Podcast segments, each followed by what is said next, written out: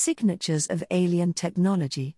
The modern scientific search for extraterrestrial intelligence began in 1959 when astronomers Giuseppe Cocconi and Philip Morrison showed that radio transmissions from Earth could be detected by radio telescopes at interstellar distances. The same year, Frank Drake launched the first SETI search, Project Ozma, by pointing a large radio telescope at two nearby sun like stars to see if he could detect any radio signals coming from them. Following the invention of the laser in 1960, astronomers showed that visible light could also be detected from distant planets.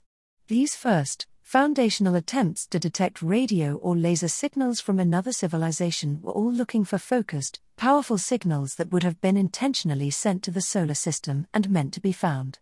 Given the technological limitations of the 1960s, astronomers did not give serious thought to searching for broadcast signals, like television and radio broadcasts on Earth, that would leak into space.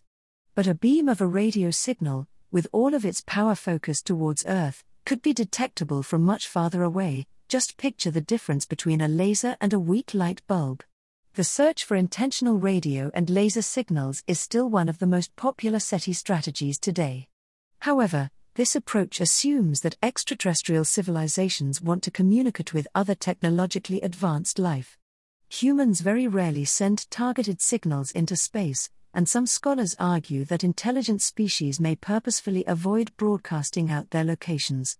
This search for signals that no one may be sending is called the SETI paradox.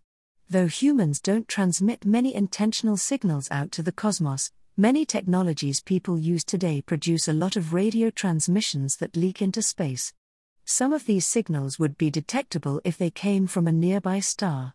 The worldwide network of television towers constantly emits signals in many directions that leak into space and can accumulate into a detectable, though relatively faint, radio signal.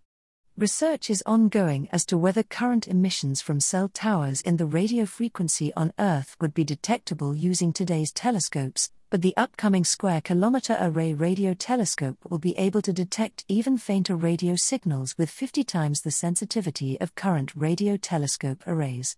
Not all human made signals are so unfocused, though.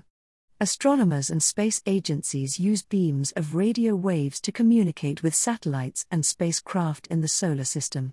Some researchers also use radio waves for radar to study asteroids. In both of these cases, the radio signals are more focused and pointed out into space. Any extraterrestrial civilization that happened to be in the line of sight of these beams could likely detect these unambiguously artificial signals. Aside from finding an actual alien spacecraft, radio waves are the most common technosignatures featured in sci fi movies and books. But they are not the only signals that could be out there. In 1960, astronomer Freeman Dyson theorized that, since stars are by far the most powerful energy source in any planetary system, a technologically advanced civilization might collect a significant portion of the star's light as energy with what would essentially be a massive solar panel. Many astronomers call these megastructures, and there are a few ways to detect them. After using the energy and the captured light, the technology of an advanced society would re emit some of the energy as heat. Astronomers have shown that this heat could be detectable as extra infrared radiation coming from a star system. Another possible way to find a megastructure would be to measure its dimming effect on a star. Specifically, large artificial satellites orbiting a star would periodically block some of its light. This would appear as dips in the star's apparent brightness over time. Astronomers could detect this effect similarly to how distant planets are discovered today. Another technosignature that astronomers have thought about is pollution. Chemical pollutants, like nitrogen dioxide and chlorofluorocarbons on Earth, are almost exclusively produced by human industry.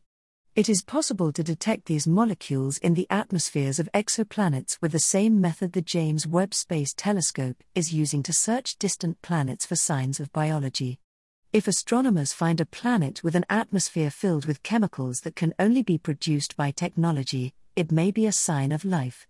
Finally, artificial light or heat from cities and industry could also be detectable with large optical and infrared telescopes, as would a large number of satellites orbiting a planet.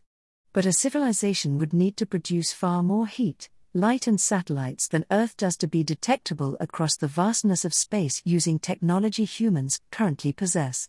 No astronomer has ever found a confirmed technosignature, so it's hard to say what will be the first sign of alien civilizations. While many astronomers have thought a lot about what might make for a good signal, ultimately, nobody knows what extraterrestrial technology might look like and what signals are out there in the universe. Some astronomers support a generalized SETI approach which searches for anything in space that current scientific knowledge cannot naturally explain. Some, like us, continue to search for both intentional and unintentional technosignatures.